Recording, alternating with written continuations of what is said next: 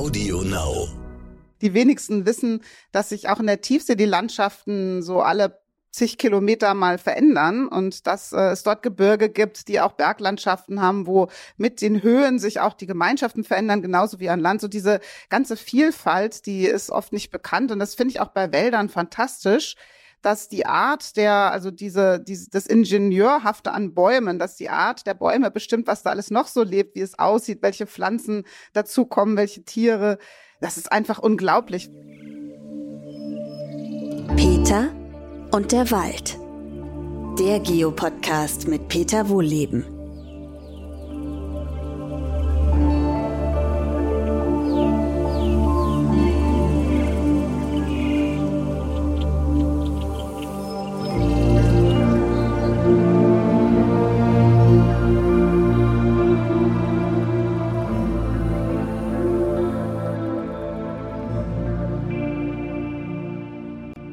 Willkommen zu meinem neuesten Podcast. Heute spreche ich mit Professor Dr. Antje Boetius. Sie ist Polar- und Tiefseeforscherin und leitet unter anderem das Alfred Wegener Institut, macht noch ganz viele andere Sachen, äh, ich gar nicht alles aufzählen. Ungeheuer spannend.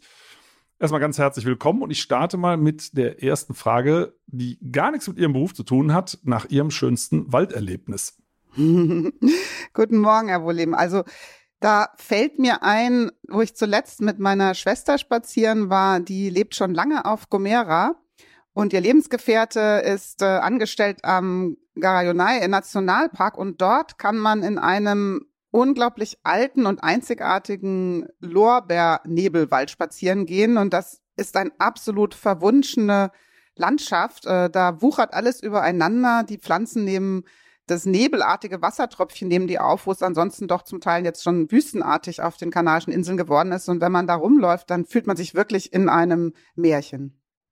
Cool. Und natürlich logischerweise die Verknüpfung zum Meer. Ne? La Gomera, die Insel und der Nebel kommt aus dem Meer und schon haben wir die Verknüpfung. Und das ist insofern klasse, weil ich mich in Vorbereitung zu dem Gespräch gefragt habe, wie kriegen wir da eigentlich die Kurve zum Wald?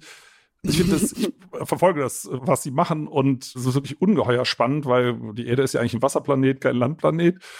Und äh, trotzdem frage ich mich natürlich, hm, ähm, wie schaffen wir das? Müssen wir nicht gar nicht mit Gewalt machen. Da gibt es aber, glaube ich, ein paar ganz nette Zusammenhänge, die Kurve zu kriegen zwischen Meer und Wald. Haben Sie da vielleicht mhm. schon eine Idee? was für die Leute immer eine tolle Vorstellung ist, ist diese Frage, wo kommt eigentlich alles her, was wir so an Land kennen? Und wie funktionieren Pflanzen? Und ähm, mich berührt, wenn ich über die Erdgeschichte nachdenke, diese Idee von den ersten photosynthetischen Bakterien, Cyanobakterien, die in den Meeren entstanden sind, die in der Lage waren, als erste mit Hilfe von Sonnenlicht das Wasser zu spalten, als Abfallprodukt Sauerstoff zu machen und die dann später in einer schon recht oxygenierten, also sauerstoffreichen Welt als Symbionten in die ursprünglichen Algen- und Pflanzenzellen gekrabbelt sind und dort bis heute leben. Und eigentlich äh, sage ich daher als Meeresforscherin, dass auch die Landpflanzen noch immer Marinen sind. Sie tragen marine Symbionten in sich. Ja, also das ist, das ist schon mal eine, eine schöne Kurve, das muss man sagen. Also letztendlich ja stammen auch die Bäume aus dem Meer. Und äh, was Sie gerade erzählt haben, das war ja eigentlich die erste, der erste große Super-GAU auf der Erde. Ne? Die, die Produktion von Sauerstoff hat ja äh, die ganzen, oder sehr viele, alle ja nicht, aber sehr viele äh, Organismen gekillt. Ja, also es muss, davon muss man ausgehen, weil Sauerstoff, äh, das wissen nicht so viele, aber Sauerstoff ist ja eigentlich schnell toxisch. Die hm. alle Zellen müssen Abwehrmechanismen haben, Stressmechanismen, alles Mögliche gegen Sauerstoff und Sauerstoffprodukte, weil Sauerstoff so hochreaktiv ist. Der Alterungsprozess unserer Zellen und so weiter hängt davon ab, Ozon, was es da alles so gibt. Und ja, so können wir uns das vorstellen, als der Sauerstoff entstanden ist aus dem Leben, sind natürlich viele Arten erloschen, andere dann entstanden. Der ganze Prozess ging ja aber über circa eine Milliarde Jahre, bis dann der Sauerstoff ungefähr so da war, wie wir ihn heute kennen. Es gab sogar mal einen Überschuss an Sauerstoff. Das ist auch super spannend, diese Ur, Ur, Ur äh, tropischen Wälder. Wie viel, aber, wie viel war das so in Prozent? Wie viel Sauerstoff hatten wir da in der Atmosphäre? Also es war deutlich höher, als wir heute haben. Da ist das CO2 ganz stark abgesunken. Sauerstoff war mehr. Also ganz auswendig weiß ich nicht mehr, wie viel Prozent. Aber man muss sich das so vorstellen, dass es ja als das Land, also das Meer von Pflanzen besiedelt war und dann das Land auch und es noch keinerlei Abholzung von irgendwas gab, sondern nur Pflanzen über Pflanzen, ein gigantischer Wettstreit der Pflanzen nach Platz, Licht äh, und Raum, dann waren die Pflanzen so, so mächtig in Bezug auf CO2-Aufnahme aus der Atmosphäre und Sauerstoffproduktion, dass wir eben zu wenig CO2 hatten und eigentlich sehr viel Sauerstoff. Und das ist ganz spannend, dem nachzugehen, wo überall ähm, dann Wald war. Zum Beispiel haben unsere Forscher ja festgestellt, dass bis vor ja so 80 äh, Millionen Jahre auch in der Antarktis ähm, dann noch dichter Wald war, der sich dann in Kohle verwandelt hat. Also diese Urgeschichte vom Leben aus dem Meer aufs Land und ganz anders, als wir es heute uns denken und kennen, das finde ich gerade in diesen Zeiten super spannend, weil man dann über diese Zeitdimension sich vorstellen kann, wie anders alles sein kann. Da fällt mir gerade eine ganz triviale Frage ein, ähm, haben Sie bestimmt auch schon tausendmal gehört, ob das stimmt, dass der Salzgehalt der Tränen so ähnlich ist wie im Meer? ich weiß ja, also, nicht, ob das so uh, öfter gefragt Auf werden. jeden Fall haben wir äh, von den Mineralien und Metallen im Blut und so weiter gibt es diese Vergleiche, dass das Blut und dass äh, verschiedene salzige Anteile so ähnlich sind wie das Meerwasser.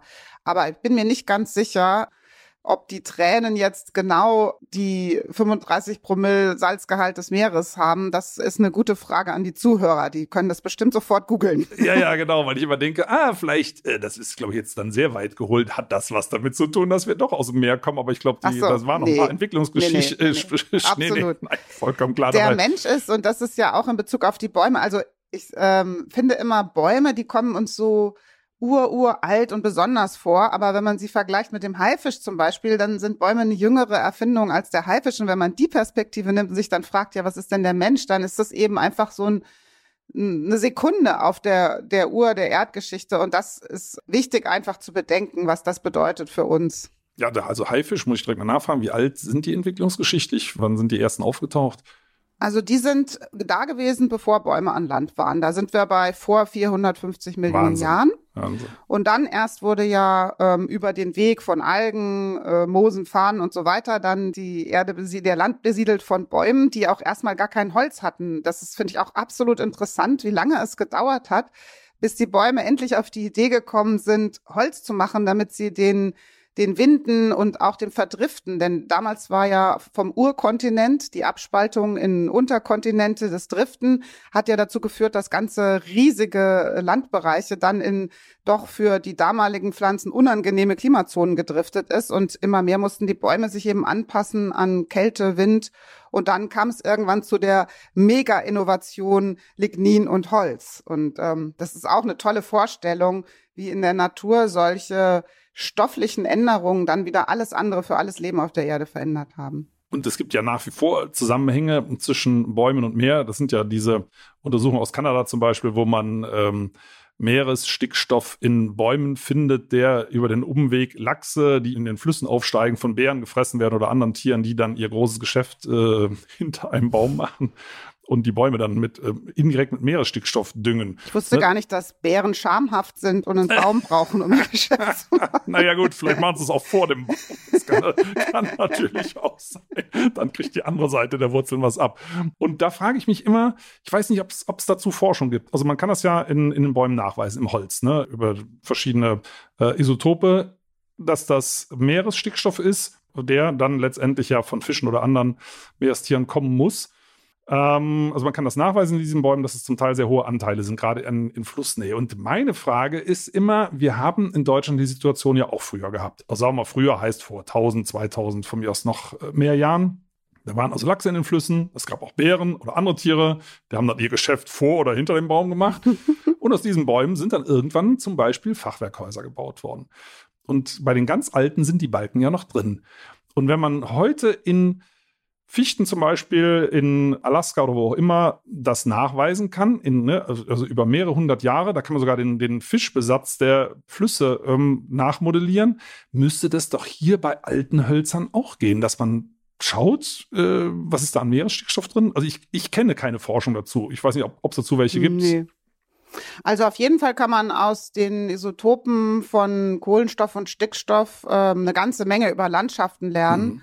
Und aus altem Holz auch, aber den Zusammenhang, den habe ich noch nie gehört. Das hört sich interessant an. Ja, das würde mich total also, interessieren. Also ich ja. habe dazu auch noch nichts gefunden, aber das ist ja immer das Schöne, äh, man wird ja nie fertig mit Forschen. ähm, ist immer nur die Frage, wo kommt das Geld her? nee, was ich so Sachen. irre finde, aber Stickstoff ist schon, das ist ein spannendes Thema, wie sich Land und Meer in Bezug auf Stickstoff verbinden, weil ja eben durch die menschliche Fähigkeit gelernt zu haben, wie man Stickstoff fixiert und daraus Düngemittel macht, ähm, das dass sich natürlich das Verhältnis von Stickstoff und Kohlenstoff auf der Erde verändert hat im Sinne von, wir haben ja schon das Mehrfache an, an Stickstoff, das natürlich unterwegs wäre im Kreislauf der Erde und der Gewässer, eben als Düngemittel dazugegeben. Und das hat die Flüsse, die Meere, das Land, die Wälder alles ganz stark verändert mit wirklich auch unglaublichen Nebenwirkungen.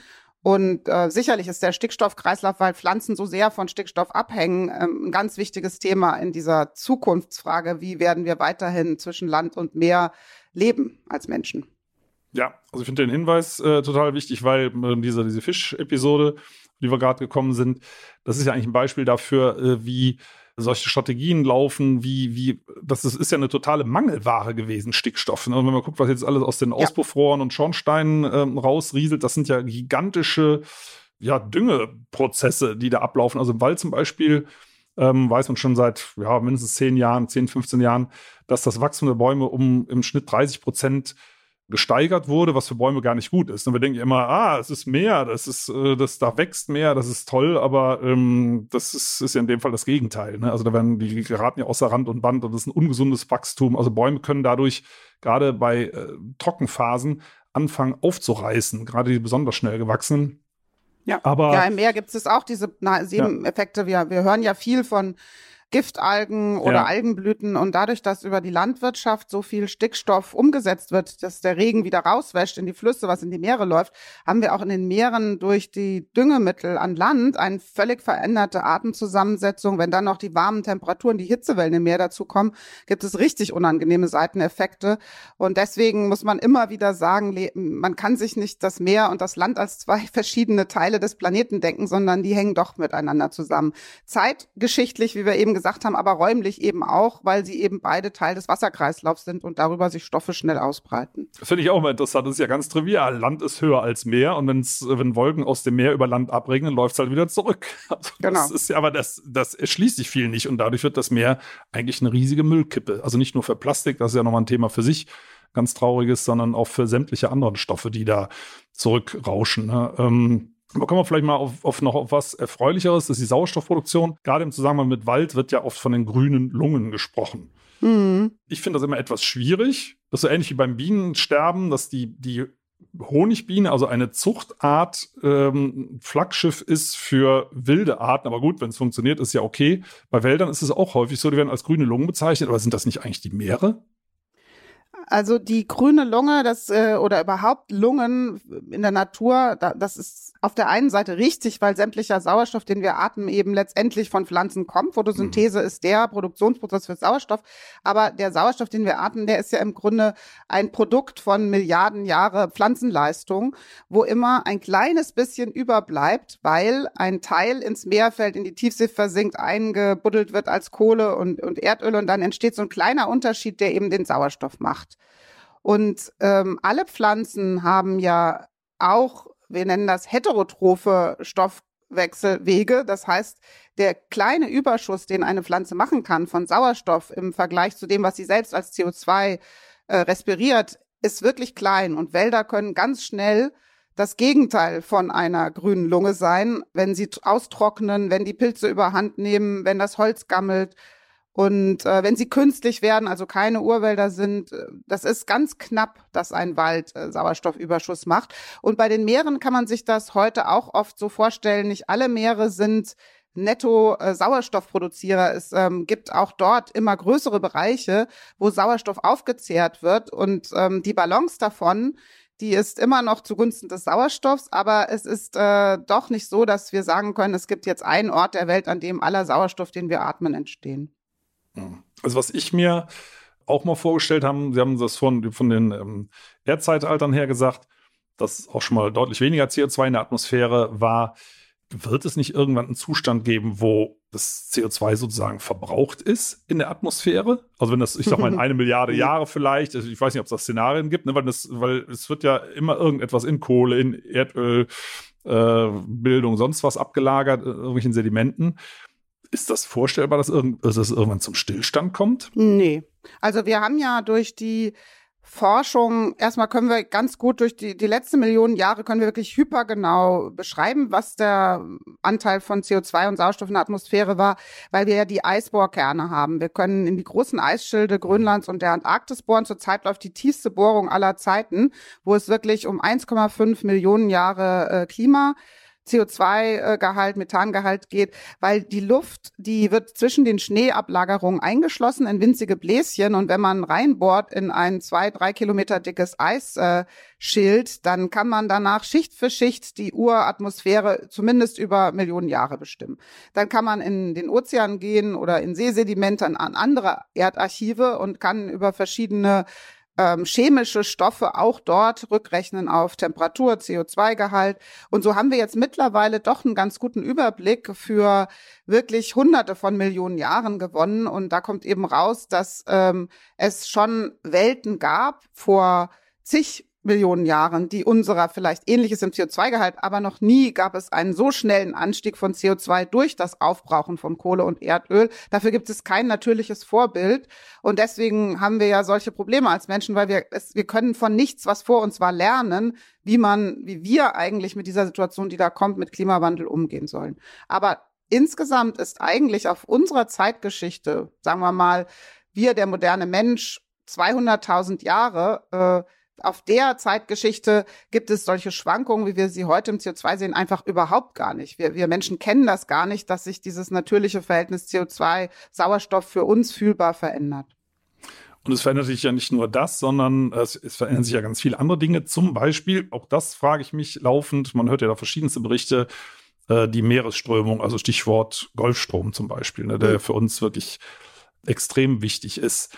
Wie sind da die Prognosen? Also da gibt es ja alle möglichen Szenarien, also dass er schon schwächelt, ähm, in was für Zeiträumen, was würde das für unser Wetter bedeuten? Also wir zum Beispiel hier sitzen ja in der Eifel, das ist ja ganz stark atlantisch getöntes Klima, was wie von mir so geliebten Buchenwälder sehr, sehr gerne haben, dass die Winter nicht äh, zu kalt sind, die Sommer nicht zu heiß, dass es relativ regelmäßig regnet. Das ist ja alles meeresbeeinflusst, unter anderem eben auch durch den Golfstrom. Genau, also wenn man die Erde sich anguckt, den Globus, und dann erstmal diese großen Flächen Wasser vergleicht mit den dem Land und den Bergen, dann, dann sind diese Flächenverhältnisse zueinander natürlich entscheidend auch für ähm, das Wetter und das Klima, die Wind- äh, und die Wasserströmung. Wir haben durch die äh, schnelle Erwärmung der Erde zurzeit ja vor allen Dingen durch den Jetstream, also die stark äh, Winde in äh, die die weit über uns liegen, die sich aber stark schnell verschieben können und so mal ganz heiße und mal ganz kalte Luft transportieren können, haben wir ja eine veränderte Situation die ganze Zeit, mit der wir kämpfen.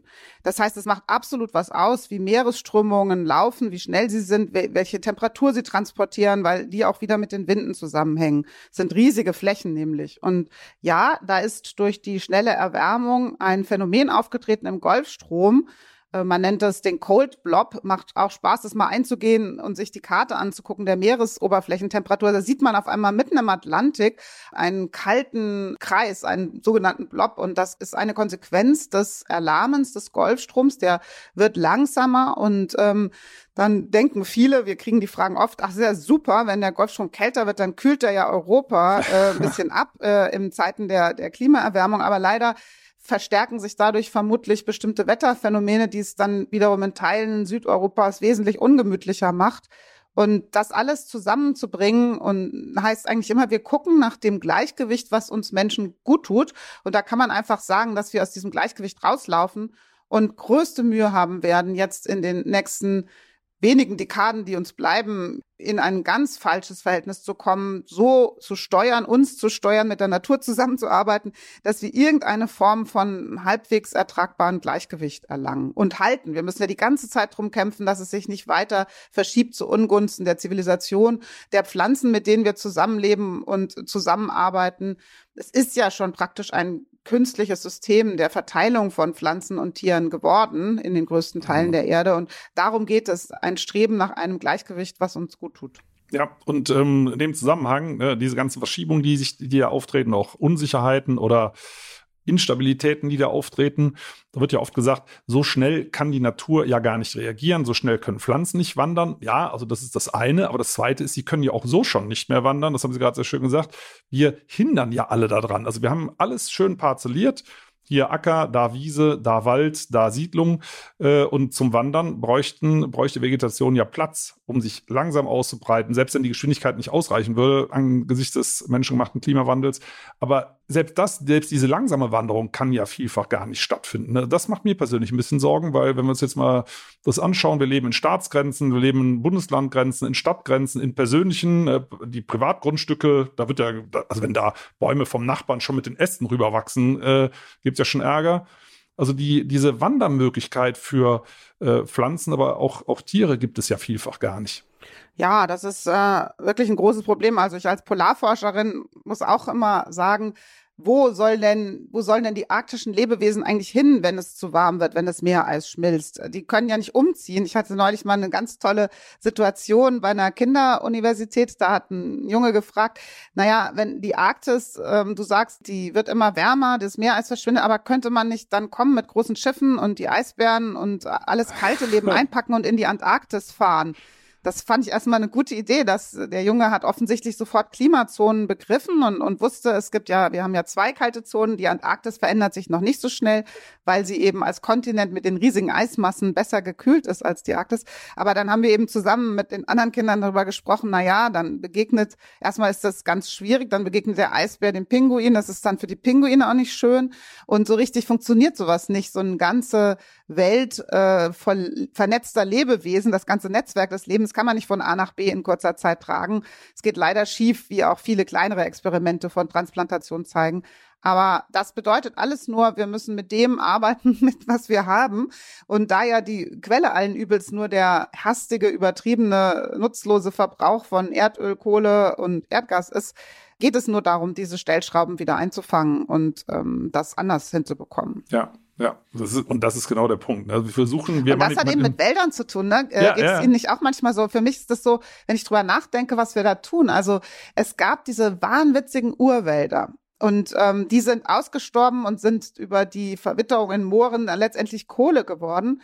Und wir nehmen jetzt dieses Urextrakt dieser Ur-Ur-Urwälder und schieben das innerhalb von 100 Jahren wieder in die Atmosphäre zurück. Das ist so klar wie Kloßbrühe, dass das nicht fruchten kann, dass es schiefgehen muss und diese einfachen Zusammenhänge mal zu begreifen und dann aber auch das Handeln zu verändern, da bin ich manchmal doch äh, verwundert, dass es dann mit dieser Verwurzelung des Wissens nicht so richtig hinhaut. Also das, das ist der Wald ein äh, Paradebeispiel. Also dass wir überhaupt noch so viel ist, Wald haben, so viel ist es ja gar nicht nur ein Drittel. Und das ist auch kein Wald, sondern Plantagen, aber das lassen wir alles mal außen vor. Aber immerhin, es gibt noch was. Und das ist in letzter Konsequenz ja durch die Nutzung von Steinkohle entstanden.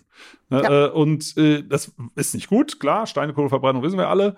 Äh, jetzt machen wir gerade die Rolle rückwärts und ersetzen Steinkohle äh, zunehmend durch Holzverbrennung, man sagt, nee, äh, das hatten wir schon mal, das ist auch nicht gut, äh, anstatt eben auf auf wirklich halbwegs brauchbare Energieformen wie Solar- und äh, Windenergie zu setzen. Das machen wir ja auch, aber eben viel zu langsam. Und ja. äh, Holz konkurriert ja nicht mit Kohle, sondern konkurriert mittlerweile mit Solar- und Windenergie.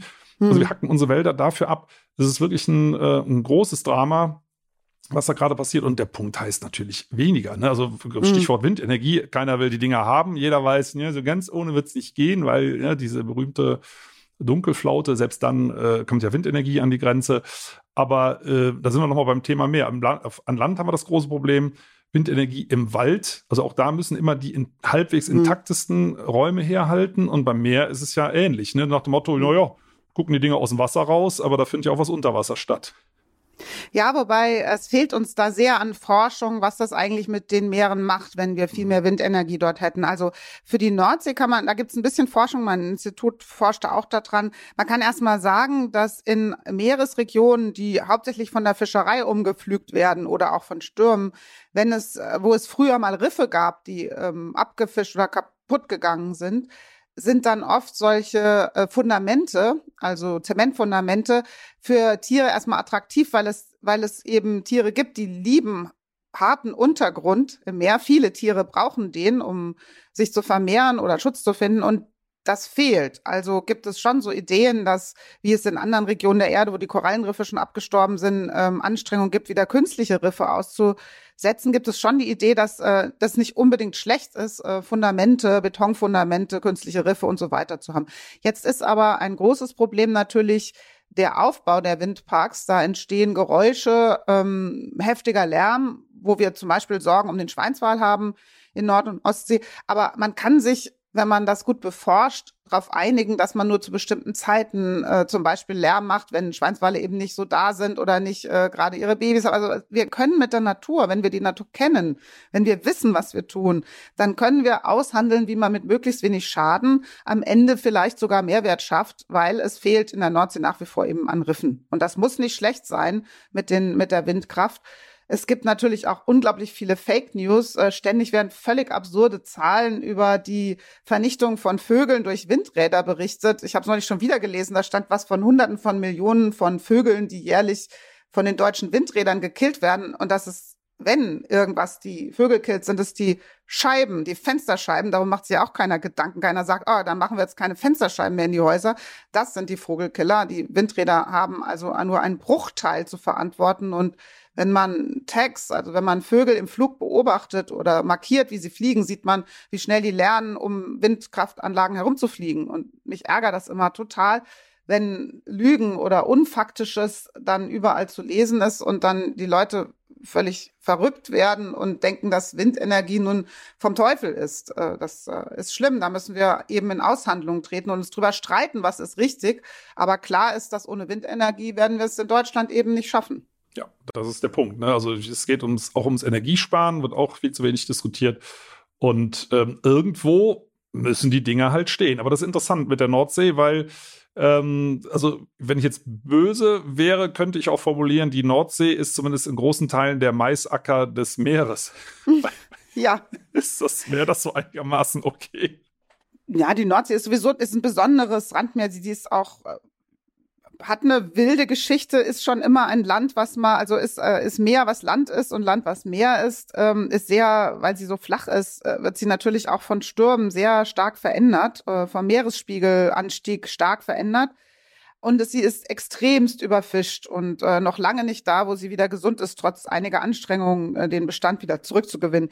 In Teilen wird ja jetzt ehrgeizig von Europa dieses 2030 äh, durchgesetzt. Wird mich total interessieren übrigens, was Sie davon halten, 30 Prozent der Fläche äh, zu schützen auf der ganzen Welt, 30 Prozent von allen bis 2030, wo wir da stehen. In den Meeren wird es versucht, zumindest jetzt hat gerade die neue Umweltministerin Steffi Lemke nochmal allen Ehrgeiz angekündigt, das auch in den deutschen Zonen hinzubekommen. Wir haben aber nur so ein ganz kleines Stückchen Nordsee, arbeiten zusammen mit Skandinaviern, mit ähm, Holländern, Engländern an dieser Frage, was können wir jetzt hier eigentlich schützen? Und man merkt schnell, da ist einfach Platzmangel. Ne? Das Management geht nicht auf des Raumes. Fischerei, Windkraft, Verkehrsweg, Naturschutz, ähm, das ist schon ganz schwierig, sich da zu einigen. Deswegen geht es auch oft darum, den Mehrwert zueinander zu, herauszufinden. Also vielleicht geht doch Windpark plus Naturschutz äh, oder Windpark plus Fischerei mit Aquakultur. Also es ist diese Lösung, an die müssen wir jetzt dringend dran. Ja, also ich habe natürlich auch Vorstellungen. Bei Meer bin ich vielleicht nicht ganz so fit. Da wäre mein Wunsch, dass man zum Beispiel die Nationalparks mal in Ruhe lässt in Bezug auf Fischerei. Ne? Also ansonsten sollte man es lassen und das Ding nicht so nennen, ne? weil da geht es ja eigentlich um die geschützten Prozesse. Und solange man ja. da ständig äh, in Schleppnetzen alles äh, kaputt macht, kann, kann man ja nichts beobachten an der Stelle. Ne? Das geht ja allein schon äh, damit los. Ähm, ich finde, das geht auch in Deutschland. Also ich habe das mal kalkuliert. Äh, für uns ausschlaggebend ist ja der Verzehr tierischer Produkte. Ne? Und ich kann es immer nur, mhm. nur noch dazu sagen, für alle Zuhörerinnen und Zuhörer, nein, ich möchte jetzt nicht jeden äh, und jede zu Vegetariern oder Veganern machen sondern es geht nur um, um, das Gedankenspiel. Was haben wir? Wir haben in Deutschland ein knappes Drittel der Bundesfläche äh, für die Produktion tierischer Produkte reserviert, also fast so viel wie Wald. Wenn man das reduzieren würde, könnten wir die Waldfläche erheblich vergrößern und gleichzeitig auch den Anteil der Schutzgebiete. Also ob wir in Deutschland 30 Prozent erreichen, da wäre ich jetzt, glaube ich, ein bisschen skeptisch. Aber also irgendwas zwischen 10 und 20 Prozent der Landfläche wirklich im Sinne des Prozessschutzes ohne aktives Management das wäre, glaube ich, hinzukriegen. Und der Punkt ist, wir verlangen das ja immer von anderen Ländern. Oder Meer ist ja auch so der Klassiker. Das Meer ist ja so groß, Äh, und wenn man es möglichst weit weg macht und Gebiete nimmt, wo vielleicht die Fischerei technisch nicht ganz so interessant sind, ne, man weiß es ja so, dann da kann man sich vielleicht dann eher drauf einigen. Äh, die Nordsee, Sie haben es ja gerade selber gesagt, die ist ja zigfach überfrachtet mit, mit Mehrfachnutzungen. Ähm, und da, aber gerade an solchen Beispielen, glaube ich, zeigt sich, meinen wir das wirklich ernst. Ne? Wir sind eine reiche Nation. Ja. Ähm, die, zum Beispiel diese Windparkgeschichte, also das war mir jetzt wirklich neu, finde ich klasse, wieder was dazugelernt, äh, dass das unter Umständen zumindest nicht schlecht sein muss. Vielleicht ist es sogar positiv. So eine Kombination finde ich gut. Ich glaube, Schleppnetzfischerei, da gibt es, glaube ich, nichts Gutes dran zu finden, weil der ganze Untergrund kaputt gemacht wird und auch der Beifang ja gigantisch ist. Das müsste aus solchen Zonen definitiv raus, meiner Meinung nach. Aber wie gesagt, da sind Sie die Expertin. Ich habe davon nicht so, so wahnsinnig viel Ahnung. Ja, wir, wir haben viel zu wenig Experimente gemacht. Ich bin, also vielleicht auch einfach, weil ich eine Familiengeschichte habe, ähm, bei der es viel Seefahrt, äh, sogar Walfang, äh, Fischerei, alles Mögliche gab. Und ich versuche zu verstehen, wie auch traditionelle Berufe, wie zum Beispiel Kutterfischerei, ähm, simple, nicht industrielle Fischerei, auch dort gibt es ja durchaus Möglichkeiten, die gut erforscht sind, wie Fischer sozusagen Förster des Waldes, die den Naturschutz mitorganisieren, dazu beitragen. Es ist nicht per se gesagt, dass keine Fischerei oder kein Achten und kein Nutzen der Meere dann unbedingt langfristig besser ist. Es muss halt richtig gemacht werden und es darf nicht zerstörerisch sein, sondern muss nachhaltig sein. Da können aber, kann Kutterfischerei, lokale Fischerei, Angelfischerei eine Rolle spielen. Und wir reden viel zu wenig, und das ist, geht mir manchmal wirklich in Deutschland auf den Keks, dass es immer so schwarz oder weiß ist und nichts dazwischen. Also natürlich haben die Meere viel zu bieten und natürlich kann man die Meere auch gut befischen. Man muss sich eben drum kümmern, wie das geht und ständig überprüfen, wo man steht. Und den Ehrgeiz, den haben wir einfach nicht.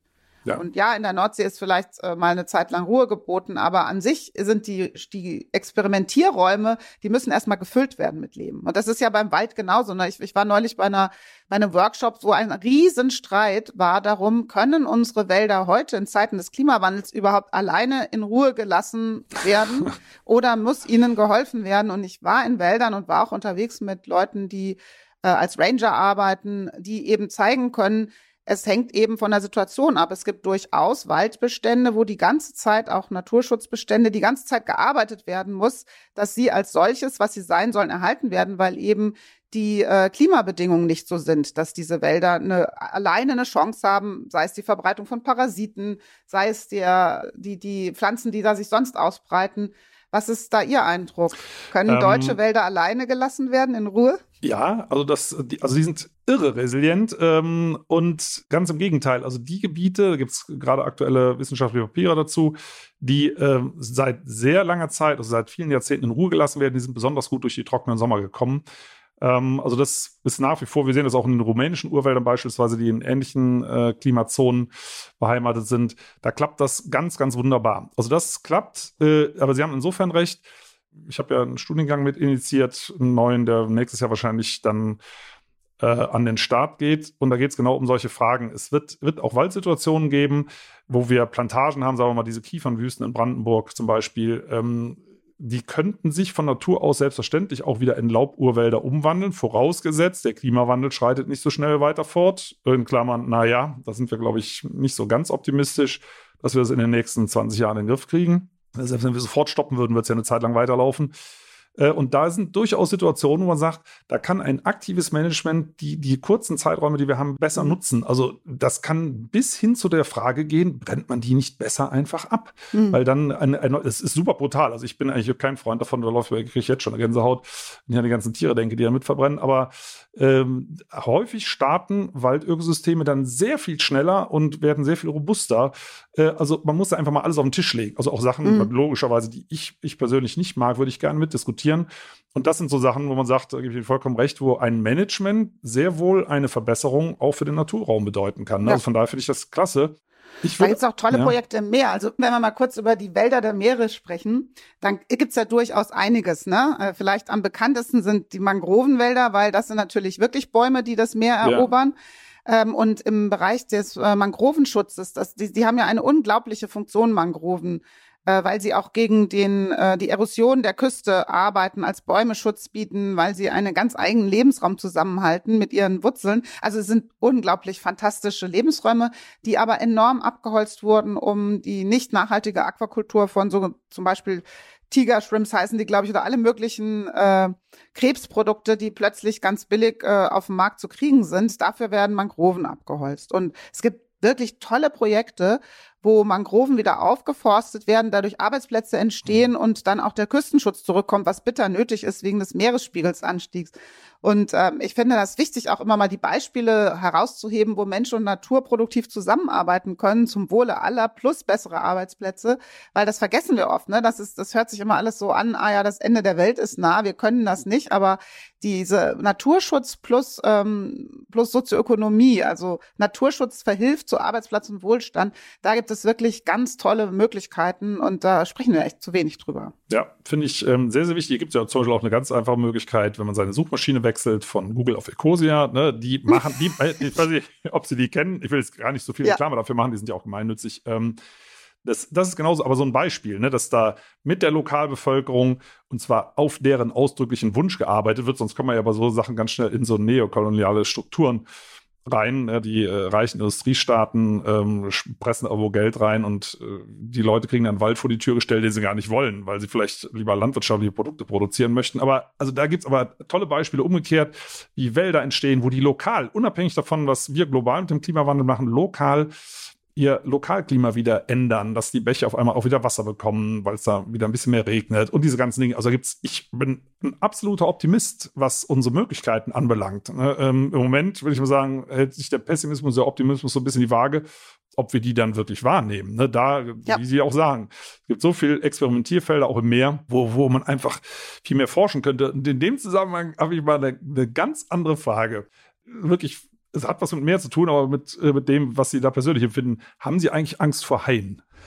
Das hätte mich mal interessiert, weil ich muss sagen, ich bin da so ein bisschen versaut durch diesen blöden Film der Weiße. Das stimmt. Ja, also bei mir, das ist witzig, dass Sie das sagen, weil ich habe den erst sehr, sehr spät geguckt, den Weißen Hai. Ja. The Jaw heißt es ja auf mhm. äh, Und ich hatte nie beim Schwimmen Angst, nie, also gar nicht. Und äh, habe bin auch immer gerne von Forschungsschiffen aus mitten im Ozean schwimmen gegangen. Das ist schon Besonderes. Das ist ja heute verboten, aber ähm, früher war das so. Da konnte man in der Mitte des Meeres im Pazifik mal an einem, wenn ein bisschen Pause war zwischen den Arbeiten oder man auf was gewartet hat, konnte man vom Forschungsschiff aus ähm, ins Wasser springen, darum herumschwimmen, ein paar Runden drehen und dann war man mitten im Meer unter einem vier oder fünf Kilometer Wassertiefe und schon da fand ich es merkwürdig, dass manche Kolleginnen und Kollegen nicht mit äh, reinspringen wollten, weil die sagten, na, ich, ist ja unheimlich. Da ist ja vier Kilometer Wasser unter mir. Was lebt denn da und frisst ja, mich? Ja. Und dann ging es immer um The Jaw. Also und ich so, hä, verstehe ich überhaupt nicht. Man kann doch nicht von einem Film so verunsichert werden.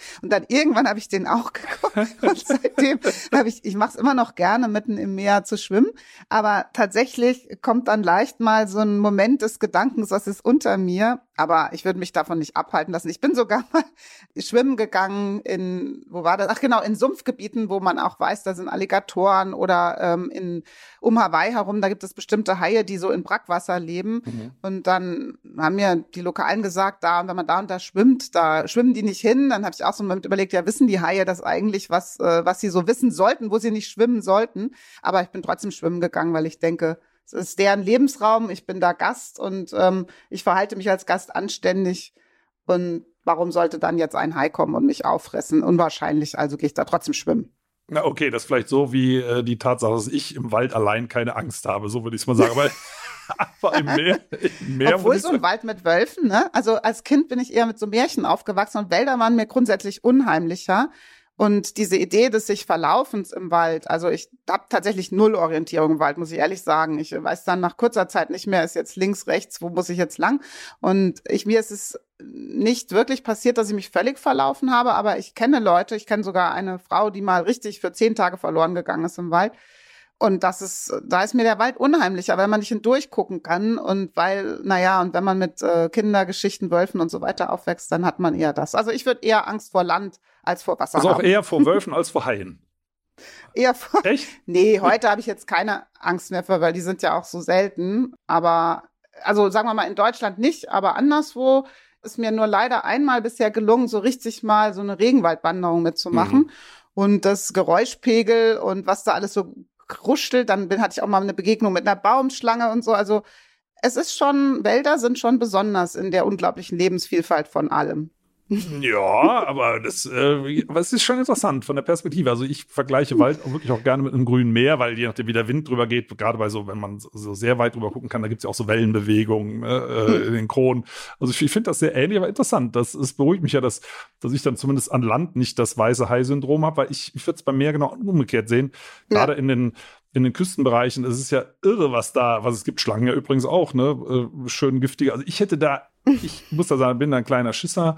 Ich war aber noch nie in tropischen Meeren oder so, dass ich mich einer, wie auch immer, äh, äh, gewähnten Gefahr ausgesetzt gesehen habe. Und sind Sie schon mal verloren gegangen im Wald? So richtig äh, verlaufen und nicht rausgefunden? Also wir haben uns mal, das war aber nicht richtig Wald, in Lappland äh, verlaufen. Ja, da wollten wir irgendwas abkürzen. Also auch da, da ganz im Norden in diesen, in diesen Nationalparks, dieses Welterbe Laponia, das sind ja so knapp 10.000 Quadratkilometer, wo es so einigermaßen zivilisationsfrei ist da haben wir uns mal verlaufen und das war auch in einem trockenen Sommer, also auch klimawandelbedingt passieren ja da ganz, ganz viele Dinge und Bäche, die eigentlich Wasser hätten führen sollen, haben keins mehr mhm. gehabt und wir haben natürlich auch keins mitgenommen. Ne? Also das, wenn man in so Situationen oh, ja. kommt, wo man denkt, mhm. ups, könnten wir jetzt verdursten und das war wirklich nicht gut. Mhm. Ja, da haben wir uns mal verlaufen. Äh, das war aber das einzige Mal. Also in Deutschland kann man sich eigentlich gar nicht verlaufen, würde ich jetzt sagen, weil wir da viel zu viel Wege haben Wege. und äh, mhm. viel zu viel Siedlungsraum. Aber nee, also ansonsten kann nur sagen, nee, im Wald fühle ich mich wie ein Fisch im Wasser, aber eben an Land. ja. Aber ja, wie gesagt, im Meer wäre es bei mir andersrum, aber es ist ja nochmal schön zu hören von Ihnen, dass Ihnen trotz des Films Jaws oder der weiße Hai Haie keine Angst waren. Ich finde es auch schade für mich, ne? aber ich habe da immer ein mulmiges Gefühl. Ja, nee. nee, es ist so wunderschön. Also eines meiner Lieblingsbeschäftigungen ist tatsächlich ähm, Schwimmen und Schnorcheln und dieses Kopf unter Wasser. Naja, das ist, wie Sie sagen, es ist eben in Welten zu sein, wo man das Gefühl zumindest hat, auch wenn es nicht immer stimmt, ähm, der Natur nah zu sein, als Mensch ein Gast zu sein und das zu beobachten, was ohne uns stattfindet, das ist für mich äh, wirklich ein ganz wunderbarer Moment, besonders natürlich beim Tauchen in die Tiefsee, also wenn man mit dem U-Boot abtauchen kann und dann einfach zugucken kann, was es da alles für Leben gibt, für Landschaften im Meer. Und diese unglaubliche Vielfalt, das ist ja auch so ein Phänomen, dass, äh, weil so wenig Menschen natürlich äh, Zugang zur Tiefsee haben, die wenigsten wissen, dass sich auch in der Tiefsee die Landschaften so alle zig Kilometer mal verändern und dass äh, es dort Gebirge gibt, die auch Berglandschaften haben, wo mit den Höhen sich auch die Gemeinschaften verändern, genauso wie an Land. So diese ganze Vielfalt, die ist oft nicht bekannt und das finde ich auch bei Wäldern fantastisch dass die Art der, also diese, diese, das Ingenieurhafte an Bäumen, dass die Art der Bäume bestimmt, was da alles noch so lebt, wie es aussieht, welche Pflanzen dazukommen, welche Tiere das ist einfach unglaublich, was Wälder für Lebensräume schaffen. Und mir bricht dann das Herz, wenn man sieht, wie schnell die auch vergehen können, wie, wie empfindlich Bäume sind. Ich habe neulich übrigens mal eine Studie gelesen, die mir auch sehr beschäftigt hat, dass Bäume, wenn man jetzt einfach alle äh, verschiedenen Gruppen von Leben miteinander vergleicht, Bäume sogar empfindlicher sind als die meisten Tier- und Pflanzenarten und viel schneller aussterben, doppelt so schnell wie andere Arten. Das war mir vorher auch nicht klar, dass man also diesen Bäumen, die uns Menschen so mächtig und so alt und so unberührbar eigentlich vorkommen, dass sie eher Sensibelchen sind. Ja, weil sie einfach, äh, die haben teilweise extrem lahme Wandergeschwindigkeit. Ne? Wenn sich Lokalbedingungen rapide ändern, ne? viele Pflanzen lassen halt ihre Samen fliegen. Manche Bäume können das auch, wie, wie Zitterpappeln oder so, aber die meisten eben nicht. Ne? Die meisten sind mhm. extrem lahm, sind auf, wirklich auf Jahrhunderte, besser Jahrtausende relativ gleichbleibende Bedingungen angewiesen und äh, können die ja auch selber schaffen, ne? ändern ja mhm. aktiv ihr das Lokalklima, vorausgesetzt man lässt sie, ne? Und das lassen wir eben ja. vielfach nicht. Ne? Ähm, zum Abschluss vielleicht noch eine Frage. Äh, wie ist das, wenn man mit ihnen am Meer ist? Also mit mir im Wald ist anstrengend, also einfach wandern gibt's nicht. Ich bleibe alle, alle paar Meter stehen und sage, ach guck mal hier, also meistens ist es irgendwas nicht so Schönes in Deutschland, ne, weil es, es ja doch sehr stark bewirtschaftete Wälder sind. Wie ist das, wenn wir mit, mit ihnen jetzt mal einen Strandspaziergang machen könnten? Könnte man sich da über alles Mögliche unterhalten oder würden sie alle drei Meter stehen bleiben und sagen, ach, guck mal hier? das kommt auf die, den Gesprächspartner an, sagen wir es mal so. Wenn es schrecklich langweilig ist, kann ich immer noch um mich gucken, Strand gut anschauen. Nee, mir fällt schon viel auf am Strand. Also ähm, es ist äh, grundsätzlich immer interessant, äh, der, der Strandsaum, was wird da angeschwemmt an den Muschelschalen, den Algen, den Knöchelchen oder Gräten oder was sieht man ja viel, aber besonders sieht man an Stränden eben immer wieder den, die Verschmutzung der Meere, ähm, Plastik, wenn man, wenn man sich bückt und Sand in die Hand nimmt und so ein bisschen die Sandkörner anschaut, sieht man ja oft, dass es da blaue und grüne und rote Sandkörner gibt und das ist dann meistens schon geschreddertes äh, Plastik. Also das ist äh, berührt mich dann sehr und ähm, finde ich sehr traurig. Aber eigentlich bin ich immer am Meer, am Strand sehr glücklich, weil es äh, weil ich das mehr liebe und diese Situation als Spaziergänger auf den Horizont zu gucken, mit Wasser dazwischen die Wellen anzuschauen, das alles ist für mich eher ein Glücksmoment und da stehe ich auch nicht die ganze Zeit rum und zeige mit Finger auf Schmutz oder schimpfe Touristen an, die ihre Plastiktüte haben fallen lassen. Mache ich nicht, aber das, das ähm, äh, hätte ich auch nicht erwartet. Eigentlich ist für mich dieses Besondere eben genau dieser, die Möglichkeit, in den Meeren selbst sein zu können, mit dem Kopf, mit dem Wissen. Und das versuche ich wie auch es immer möglich ist, zu teilen und immer wieder davon zu berichten, wie, wie besonders die Meere sind als Teil dieses Planeten Erde. Und naja, Sie haben ja, anfangs haben wir davon gesprochen, wie Meer und Land zusammenhängen. Und das ist eben auch so. Ich wollte ja kurz noch äh, davon sprechen, was äh, wird, wenn ein Baum ins Meer fällt. Ach, genau. Es, dadurch, dass die dass Wälder auf allen Inseln rund um die Kontinente vorkommen, dadurch, dass Holz ein Wertstoff für den Menschen ist und äh, Holzboote oder alles aus Holz, ähm, Holz transportiert wird über die Flüsse, fällt viel Holz ins Meer. Und die wenigsten Menschen haben schon mal drüber nachgedacht, was wird eigentlich mit Holz, wenn es ins Meer fällt? Erstmal treibt es ja, dann kann es aber schwer werden und absinken in die Tiefsee. Und eines der erstaunlichsten Forschungsprojekte, die ich je hatte, war über die Vielfalt von Tiefseelebewesen, die nur in Holz leben sonst nirgendwo vorkommen. Und da dachte ich zuerst so, was? Das äh, ist ja aber komisch. Und dann habe ich angefangen, überall, wo ich konnte, Holz zu sammeln, auf allen Weltmeeren. Und wir hatten ein ganz großes Projekt. Bei der Volkszählung der Meere war nur dem Holz gewidmet. Und tatsächlich ist es so, es gibt eine ganze Vielzahl von Arten. Nicht nur die, äh, die Schiffsbohrmuschel, sondern viele, viele Arten Krebse, alles Mögliche, was nur in Holz vorkommt. Und man kann sich dann totlachen, wenn man so ein Holzscheit vom Tiefseeboden vier, fünf Kilometer Wassertiefe aufhebt und man kratzt die Rinde ab, dann habe ich schon zum Beispiel ganz bestimmte Dekapodenkrebse gesehen, die im Holz gewachsen sind und praktisch selber dann wie ein Baumstamm aussehen, wo man nur noch die Rinde abmacht und da drinnen hockt ein riesiger verformter Krebs, weil die eben als Larven schon im Holz ähm, anfangen zu wachsen, dann mit Hilfe von anderen Lebewesen, Schiffsbohrwürmern und anderen das Holz geschreddert wird, die daraus mit den Bakterien Nahrung gewinnen und dann letztendlich irgendwann den Holzscheit ausgefüllt haben. Und diese Wunder der Welt eben, wie Stoffe, wie die Natur eigentlich alle Stoffe, die produziert werden, auch wieder verbraucht, das ist was ganz Wunderbares. Und ähm, von daher sind Wälder auch für uns Tiefseeforscher wichtig. Ähm, wenn sie auch sonst nicht so viel nützen, aber sie sind auch wichtige Tiefseelebensräume, die Holzstämme, die ins Meer fallen.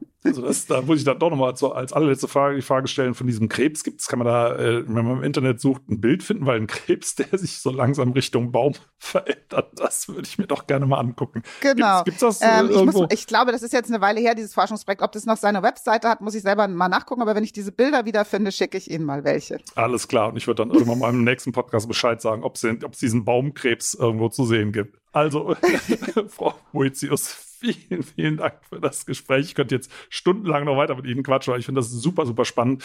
Also ja, gut, also der, doch, die muss ich nochmal reinschieben. Das sind da immer diese Standardfragen, die so rausgehauen werden. Stimmt das, dass die Tiefsee schlechter erforscht ist als die Bodenoberfläche? Also rein geografisch. Naja, das stimmt natürlich, weil die äh, Kartengenauigkeit, wenn man jetzt wirklich nur die Karte nimmt, Höhen- und Tiefenunterschiede, dann haben wir von Mond und Mars, weil da kein Wasser ist, eine sehr, sehr genaue Karte. Und ähm, das mittlerweile wirklich metergenau. Von der Tiefsee ist unsere Karte eher so Kilometer genau oder noch nicht mal Kilometer genau, weil da ist ja Wasser oben drüber. Man kann nicht mit Methoden wie Infrarot oder anderen Methoden jetzt äh, schnell per Fernerkundung eine Karte der Erdoberfläche machen. Bei 70 Prozent Wasserbedeckung kann man zwar durch die Wasserhöhenunterschiede grob auch die Rücken und die Seeberge finden, ganz grob, aber der Fehler ist wirklich auf Kilometerskala. Und wir forschen ja, wir sind Teil der Kampagne bis 2030 eine neue bessere Meeresbodenkarte zu haben. Aber auch die wird noch einen Fehler haben in vielen Bereichen der Erde von Kilometern. Da kann man immer noch Seeberge entdecken. Also ich selber habe jetzt schon eine Reihe von Seebergen ähm, entdeckt auf Expeditionen, wo einfach nichts in der Karte war und auf einmal ist da ein Berg. Und ähm, das zeigt uns tatsächlich, dass wir selbst was nur die reine Vermessung von Höhen und Tiefen angeht, noch immer Anfänger sind, was unseren eigenen Planeten angeht. Wahnsinn, ne? Geschweige denn von den ganzen Arten, die erleben. Aber das würde jetzt, glaube ich, jeden Podcast sprechen. Also ja, ich sehe schon, ich muss, ich, wenn wir noch ein bisschen länger machen, mir fallen noch mehr Fragen an. Deswegen machen, müssen wir jetzt leider Schluss machen, Frau Boetius. Ja. Also vielen, vielen Dank für das tolle Sehr Gespräch. Gerne. Und äh, vielleicht äh, sehen wir uns mal im Wald oder auf dem Meer. Alles klar. Tschüss, Herr Leben. Tschüss.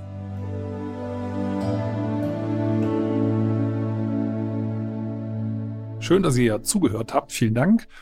Und wenn euch die Folge gefallen hat, abonniert doch den Podcast gerne auf AudioNow, Apple Podcasts, Spotify oder anderen Plattformen.